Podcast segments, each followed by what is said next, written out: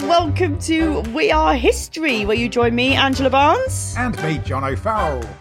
Now, this week, I want it known that this was very much John O'Farrell's choice of topic this week. It's an interesting choice of topic, and it's one that I'm looking forward to talking about, John. But you did just text me and say, can we please talk about lesbian pirates? Look, I think this is a very important historical subject. It's not at all a cheap attempt to get hits, to get attention. These are, you know, the thing about the discipline of history is to stick to verifiable facts, even if it's not as interesting, even if the narrative doesn't appeal much as a complicated, unexciting reality. The historical truth is what we stick to, so we don't try and make things more glamorous or titillating just to get more attention for ourselves. So anyway, this week we're doing lesbian pirates. Never mind the fact, John, that there is zero substantial evidence that these two women we're going to be talking about were gay lovers. No evidence at all. Well, we could have just called it Women Pirates, John, couldn't we? How many hit lists is that going to be? Let's face it, Angela, that's going to be fewer downloads if we're honest. So, you know, but lesbian pirates, that breaks the internet. Lesbian pirates is... You know what they say, when the legend becomes fact... Podcast the legend. That's what we're doing here today. That's what we're doing here today. So anybody who tuned in to hear about the lesbian lives of these pirates might be a bit disappointed because there is no evidence. The pirates we're talking about. It's hinted at in the book of the time, and you know, written by a man, John. Well, look, we'll come on to the merits of how they were portrayed in history, but that's because we're so interested in these issues. Yes, it's because John's done a lot of reading this week, more than he's ever done before on lesbian pirates. What, you don't want to see my search history, lesbian pirates. So who are we talking about, John? We're talking about Ann Bonny and Mary Read, who sailed the seven seas, or probably only one or two of them, in the early 18th century. And these two were in the news again recently, actually, because there was a statue to them that was proposed for the beauty spot of Burgh Island in Devon. And the local parish council didn't want lesbian pirates. Oh, God, you've got to love a parish council. I imagine it was very heated parish council. Read the standing orders. You do not have the authority to give us lesbian pirates. From now on, I shall be known as Britney Spears. Thank you.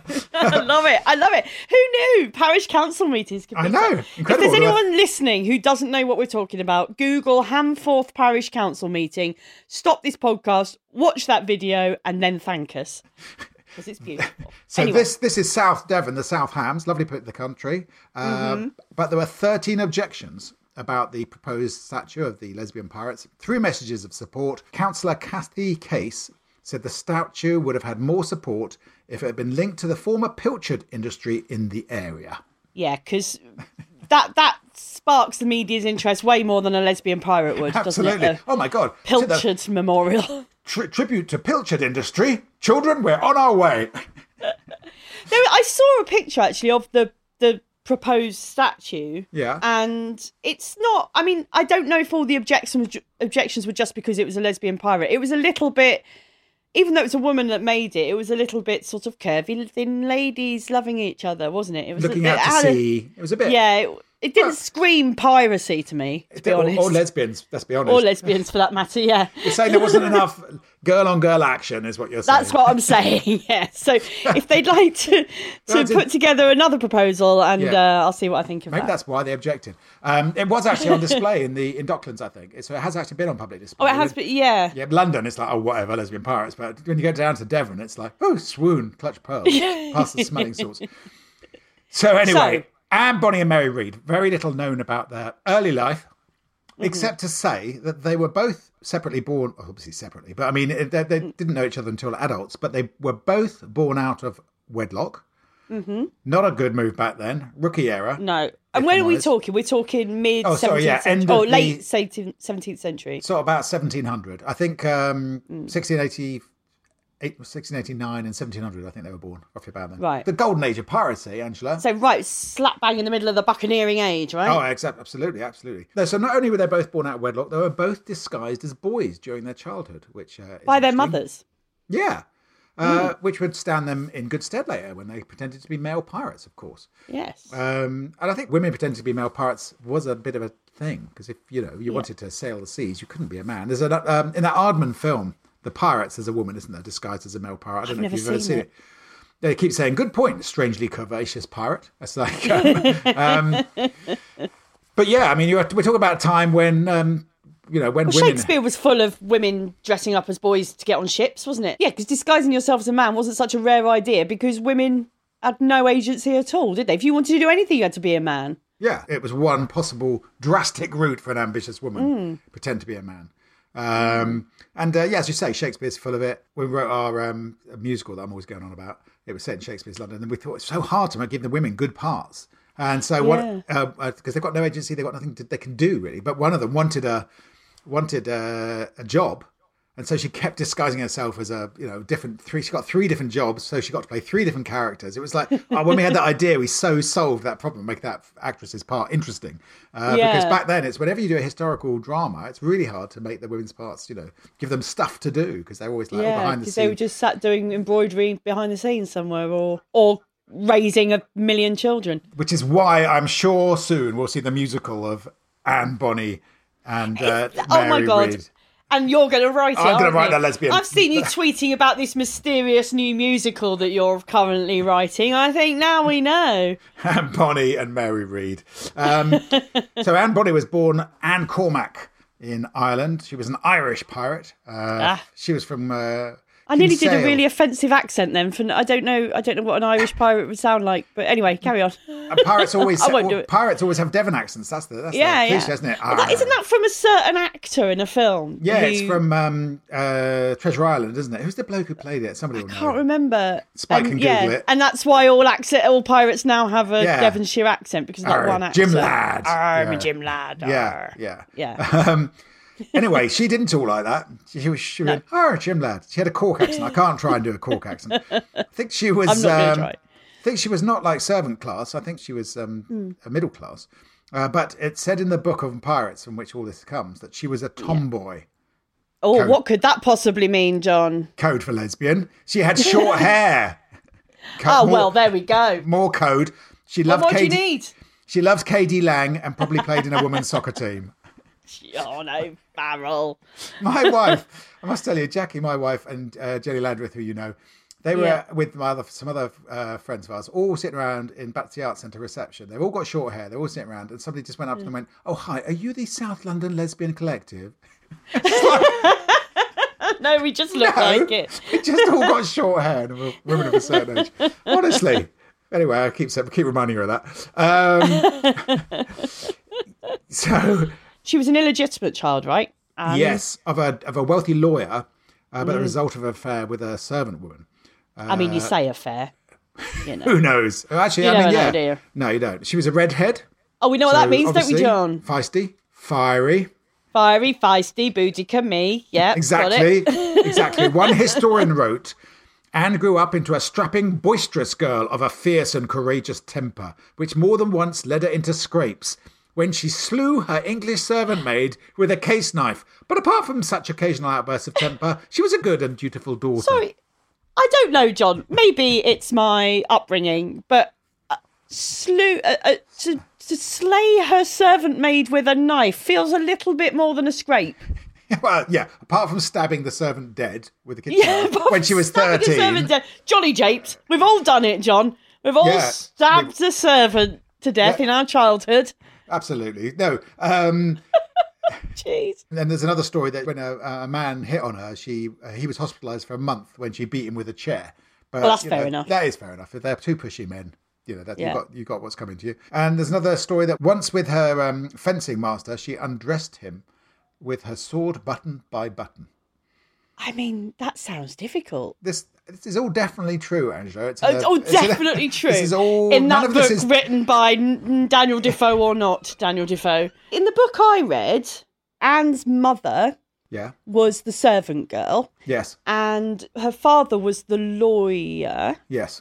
And he would sneak into the servant girl's room at night. Yeah. Anyway, the servant girl had this boyfriend who was a tanner. Oh, right. And he had stolen some spoons. Right. From the house. So she threatened to grass him up. Right.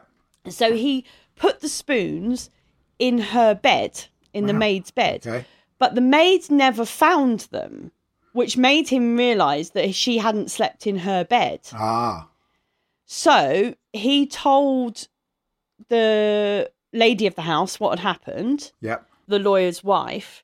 So she, in some convoluted way, arranged that she would sleep in the maid's bed that night, arranged with the maid, which she did. Yes. And sure enough, the lawyer came and slept with her. Thinking it was the maid. I mean, at what point would you go, hang on a minute, this different. Young, live maid feels awfully like my slightly older wife. How bizarre. I don't buy any of this, by the way. But anyway, so she just lay there. Well, he played the vigorous lover, it said in the book I read. And that's the exact quote. So that must be a quote from the pirate book, because that was a quote that was in the book I read as well. Yeah. She bore it like a Christian. Knowing it was not meant for her. And then, anyway, so fired the maid for the... She stolen spoons. Stolen spoons. The reason she gave. It's because she'd been shagging her husband. But what did he do? He moved away to the Americas. He moved to the Carolinas, taking the servant mistress with him, but not his wife. Had Anne disguised as a boy and called her Andy. That was probably to cover up the illegitimacy, I think. Well, it's his wife knew that there was a child, but she was willing to give an allowance for a boy child, but not a girl child. Okay. Because all the wealth was with the wife's family, not with the lawyer. So he disguised Anne as a boy child. But then when Anne grew up and married a poor sailor, her disapproving father disowned her, and Anne is supposed to have set fire to her father's plantation for revenge, as you do. She was a fiery redhead. So that would have been Mr. Bonny. That's where she became Ann Bonny, because she married that poor sailor. James Bonny, wasn't he? That's right, James Bonny. Because he'd had his eye on her father's fortune, and Dad was like, you're not having my plantation. Apparently, he was already a bit of a low-level pirate. He was like, trying it out. Just experiment with low-level piracy, Angela. Well, I think they went, I think, to the Bahamas, wasn't it? You go to Nassau, I think this is when they ran off to the Nassau. This is when the two of them ran off. It was a big pirate hideout, Nassau. But her husband's job, Jack Bonny, was informing on pirates. He was working for the government. He was like a privateer. And Anne thought, pirate, that sounds like an interesting job. Travel, meet people. And I like killing. We've established that. Got my knife. Yeah. I'm good at that. I can burn things and kill things. Absolutely. Sounds like the job for me. I've got a natural affinity for all that stuff. So it was then that she met John Calico Jack Rackham. And they stole a ship and put out to sea. And she disguised herself as a man on the ship, and the rest of the crew didn't know she was a woman, although Calico Jack did. And the only other person on the boat who knew was another secret woman on board, Mary Read. So now our scene is set. We've got Anne is dressed as a man on the boat. Mary Read is dressed as a man on the boat, and they're off pirating. We're going to jump back and go Mary Read's background here. Mary Read, also born out of wedlock.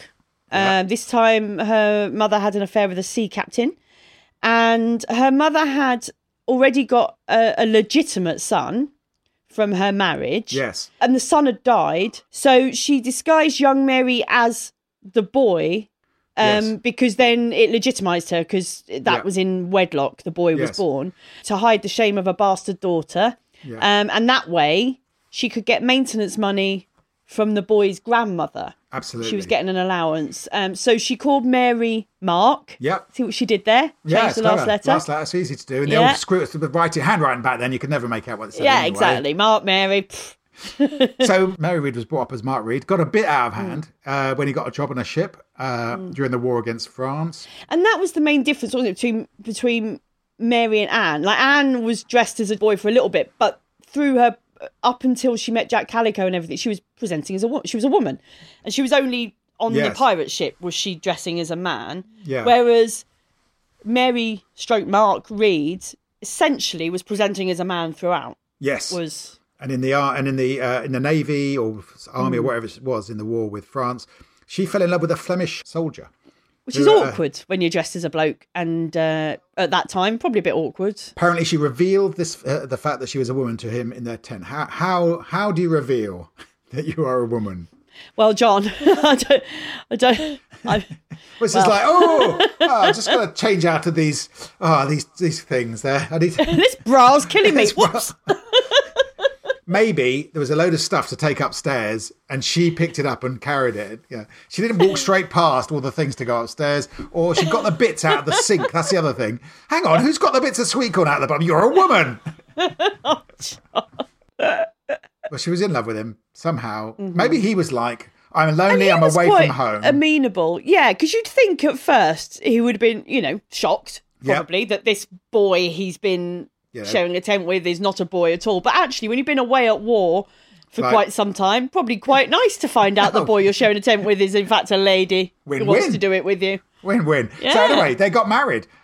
It said she found a way to let her discover her sex. So that's what the book says, which is euphemism for slip to nip, I think. Or something. Slip to nip.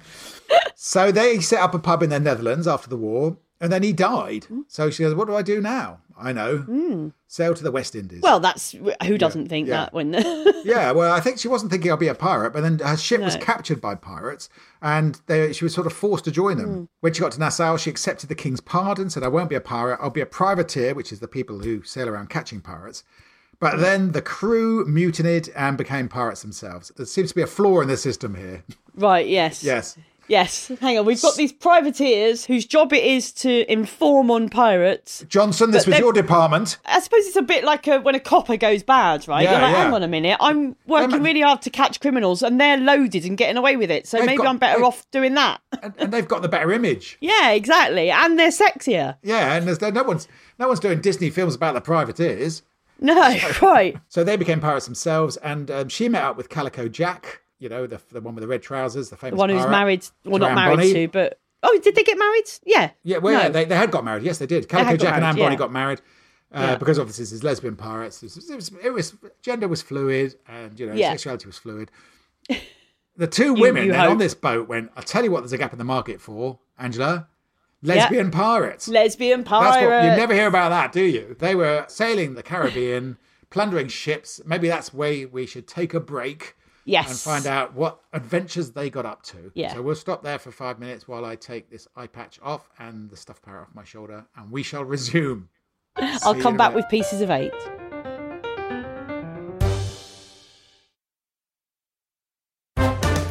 Hello and welcome back to We Are History. Thank you, John.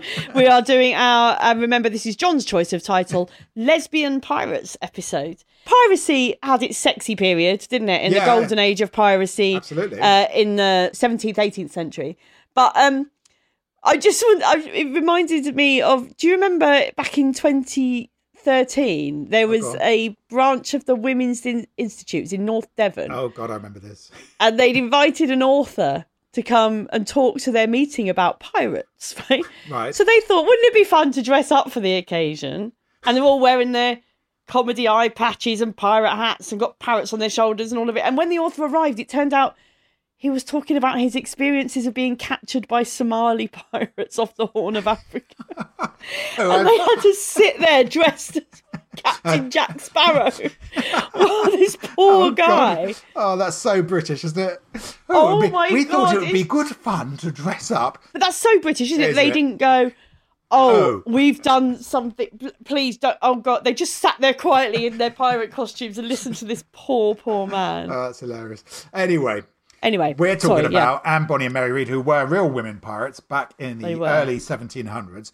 Now, we know about these two characters because of a book that came out in 1724. And I think our popular image of pirates comes from this book. It's Captain Johnson's A General History of the Robberies and Murders of the Most Notorious Pirates. Spelled with a Y. In fact, there was no Captain Charles Johnson. It was published under a pseudonym, and it's commonly thought to be Daniel Defoe. He of Robinson Crusoe. Yes. And the story of Robinson Crusoe was based on a pirate being... I think so. And he was a spy as well, Daniel Defoe. He spied on the Scots during the Union, I think. So he was used to a bit of subterfuge. Try and say that with my teeth in. He was used to a bit of subterfuge.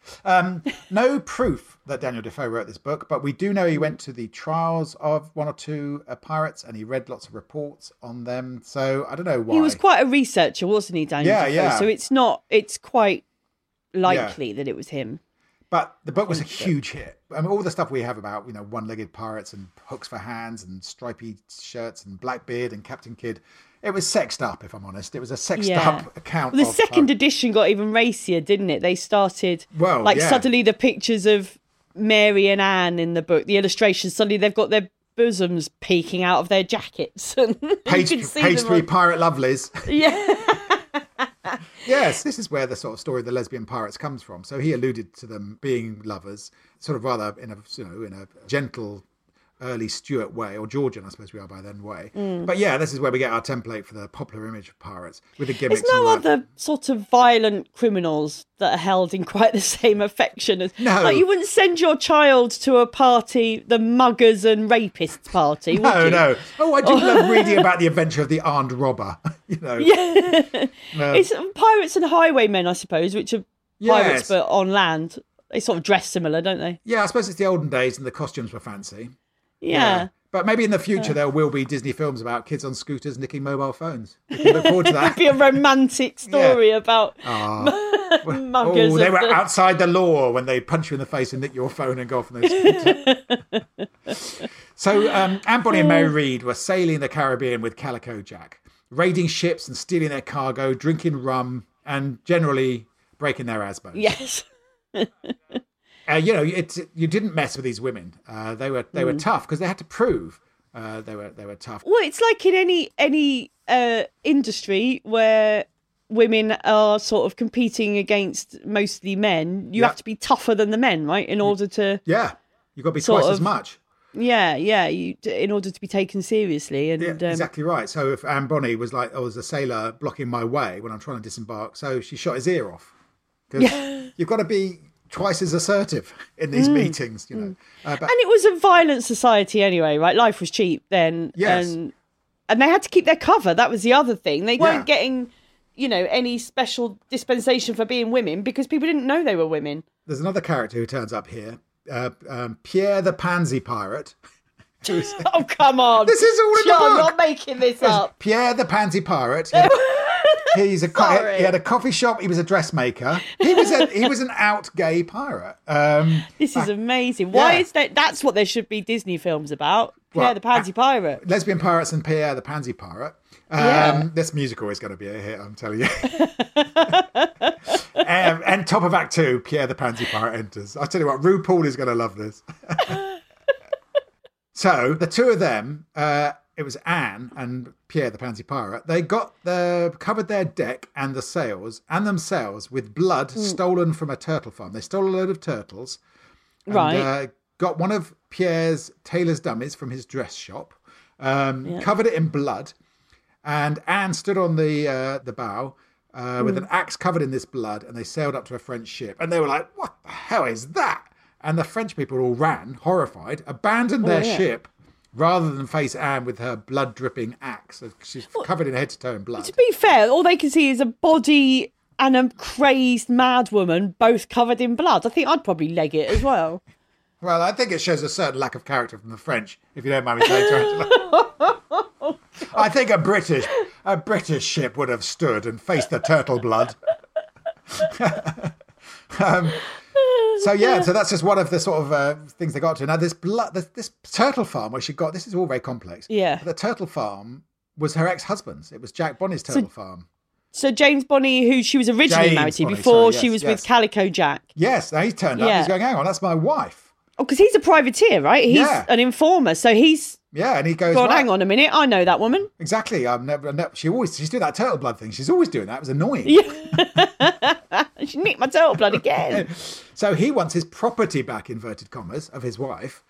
So he captures her and goes to the governor, and she's tied up and naked, weirdly, and says, I'm going to sell my wife to the highest bidder, and this will be divorce by sale.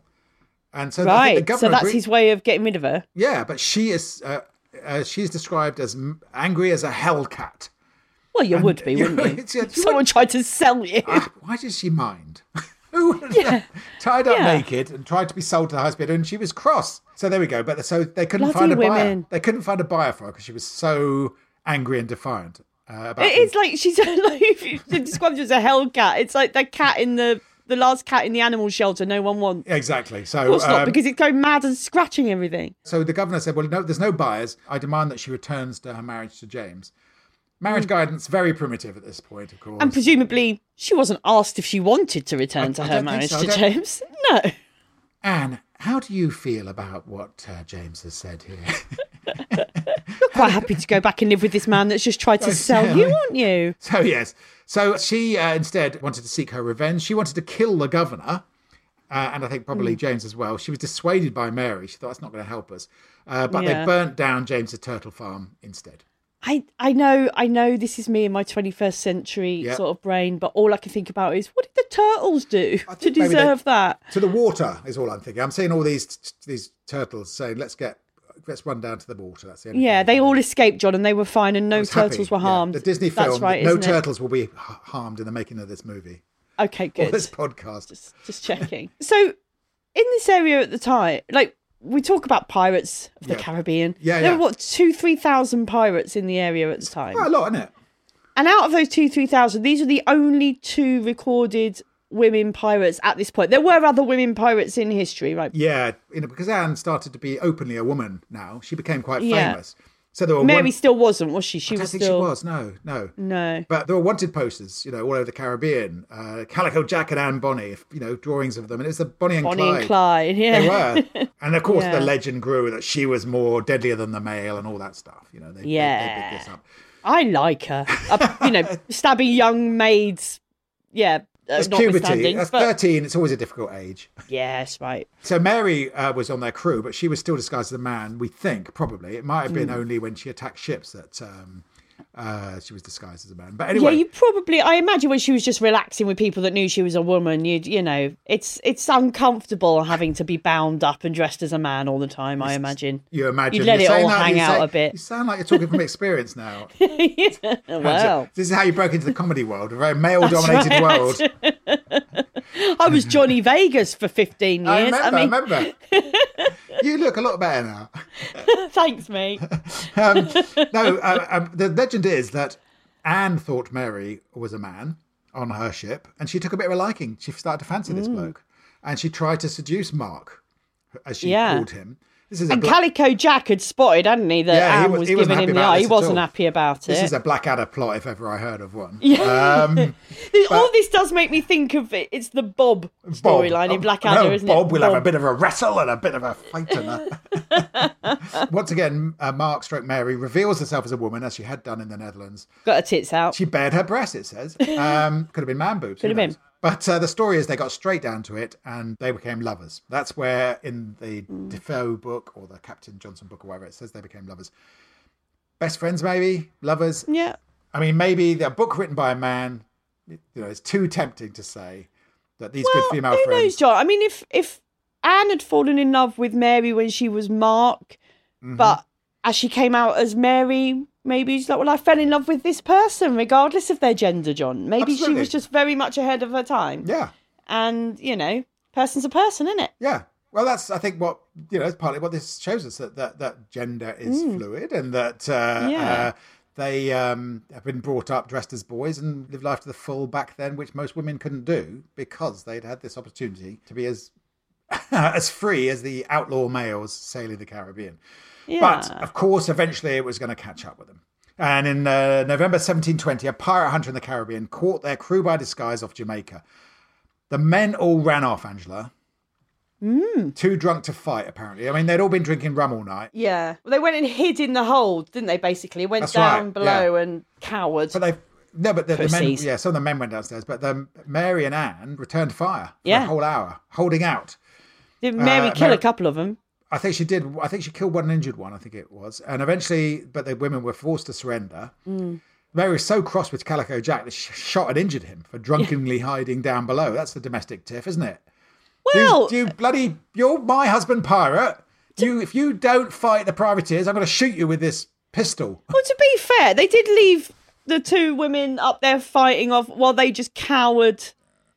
They were having a drink. It was boys. It's boys' time. They were playing poker. Oh, fair enough. I'd take it back. But they were all caught and taken to Jamaica, and they were sentenced to hang for piracy, including Bonny and Read. But they had a little bit of a get-out clause, didn't they, for Bonny and Read? Because it turned out both of them at that time were pregnant. They pleaded the belly. Yes. They got off a hanging. And were sent to prison instead, which I think also shows that the shenanigans on board were quite fluid as well. Quite fluid, yeah. Quite easy come, easy go. What were Bonny's last words? So Bonny's last words to Captain Jack, her husband, were, "Had you fought like a man, you need not have been hanged like a dog." So what a little knife. Love you. In the end, love you. Bye-bye. See you in the afterlife. Bye. So, that was our little text message to Jack. And three hearts and a kiss, emoji kiss. Poor Mary Read died in prison of a fever, pregnant. But Ann Bonny lived on, probably until 1733. There is a record of a death of an Ann Bonny in the Caribbean at 1733. Mm. Another theory is that she went back to her dad in the Carolinas. Gave up. She gave up being a lesbian pirate. Yeah. Yeah. Did a bit of consultancy for other lesbian pirates. One thing I read when I was reading about all this, and I thought it's quite an interesting theory, it was that we're talking about, being outlaws, is that running away to become a pirate was the 18th century equivalent of moving to San Francisco. I really like this theory. Yeah, I think there might be something in it. Because there seems to have been a sort of significant gay subculture in the pirate community. Mm. And so to flee to Nassau was the only place you could go if your homosexuality had been discovered. And then you were forced to live outside the law anyway. So raiding other ships and then tidying them up a bit and buying some scatter cushions. John O'Farrell, come on. 21st century John. But maybe loads of our most famous pirates in history were actually gay and forced into the pirate lifestyle because of their exclusion from mainstream society. Yeah. That's an interesting theory. It makes sense, doesn't it? It does. Who knows if that's a theory that sort of feels quite neat now to imprint onto that time. But it does make sense that there's a reason why these people all ran to one place. And it sounds like sex was pretty easy come, easy go, doesn't it? Yeah. And everyone's getting pregnant and running off with, So, this theory that I read was from a gay writer. And you know what gay people are like? They're always like, everyone's gay. John. Everyone you mention, they always go, he's gay. Blackbeard, oh, he's one. Captain Kidd, he's gay. It's true. Gay people always tell you everyone's gay. I want the listeners to know that myself and Spike are shaking our heads right now as John O'Farrell's saying this. So we don't know, John. I know that you are married to the idea of Anne and Mary being lovers, but we don't know for sure. But, now that we've called the podcast Lesbian Pirates and that's out there, they must have been. We've called it Lesbian Pirates. It's on the title of the podcast. Yeah. They both married. They both got pregnant. No, we don't know how willing they were in that, as you never really did at that time. And the suggestion they were lovers was alluded to in that almost contemporary book of the time that may or may not have been written by Daniel Defoe. They were lesbian pirates. Come on. John. The legend lives on. They were the subject of a play at the Aldwych Theatre in the late 70s. Mm-hmm. I think they feature in Assassin's Creed, and there's a TV show called Black Flag, I think, on one of these Netflix or something. And there's probably 100 other people out there writing musicals about them at the moment, and ideas for Netflix or another vehicle for Keira Knightley. Thank you for entertaining us, Ann Bonny and Mary Read. You live life to the full. You live your lives like candles in the wind. The whole world of piracy is... a very interesting sort of one. And it's weird how it's sort of this romantic notion. And really, they were cutthroat bandits, but maybe forced out of society by who knows what. So I read a book, John, called She-Captains by Joan Druitt. And it's about heroines and hellions of the sea. And there's a chapter on Ann Bonny and Mary Read, but there's lots of other sort of female seafarers in there. So it's a good book. I read a bit of the original Daniel Defoe book. Sure, I always like to get the old books out of the library. It's interesting there's not been one major thing about the two of them. I mean, your book you just cited aside, you'd think that would have been already developed, but we've got the sculpture coming. Maybe when they stick the sculpture up down not in Devon. Maybe that'll inspire somebody to make these two women stars of a film. I know what sort of film you want them to be stars of, John. maybe there's something on Pornhub, who knows.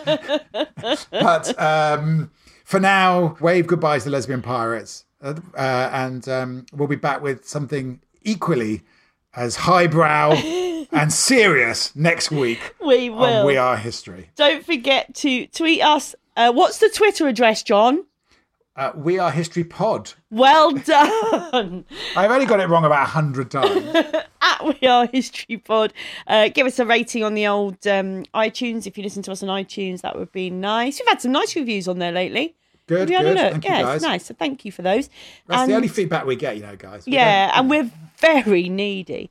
We're needy. Please do that. And 5 stars. Please. We will see you next time. Thanks to Spike, our producer, as always. And thank you, Spike. We'll see you next week. He's wearing a bit of a pirate hat actually on this Zoom call, isn't he? He is a little bit. Yeah, he's looking a bit piratey. Look at that. Robert Newton was the actor. Robert Newton. Oh, that was it. Yeah, the Dorset actor. That means we all speak pirate in a West Country accent now. Lovely. We'll see you next week. See ya. Bye.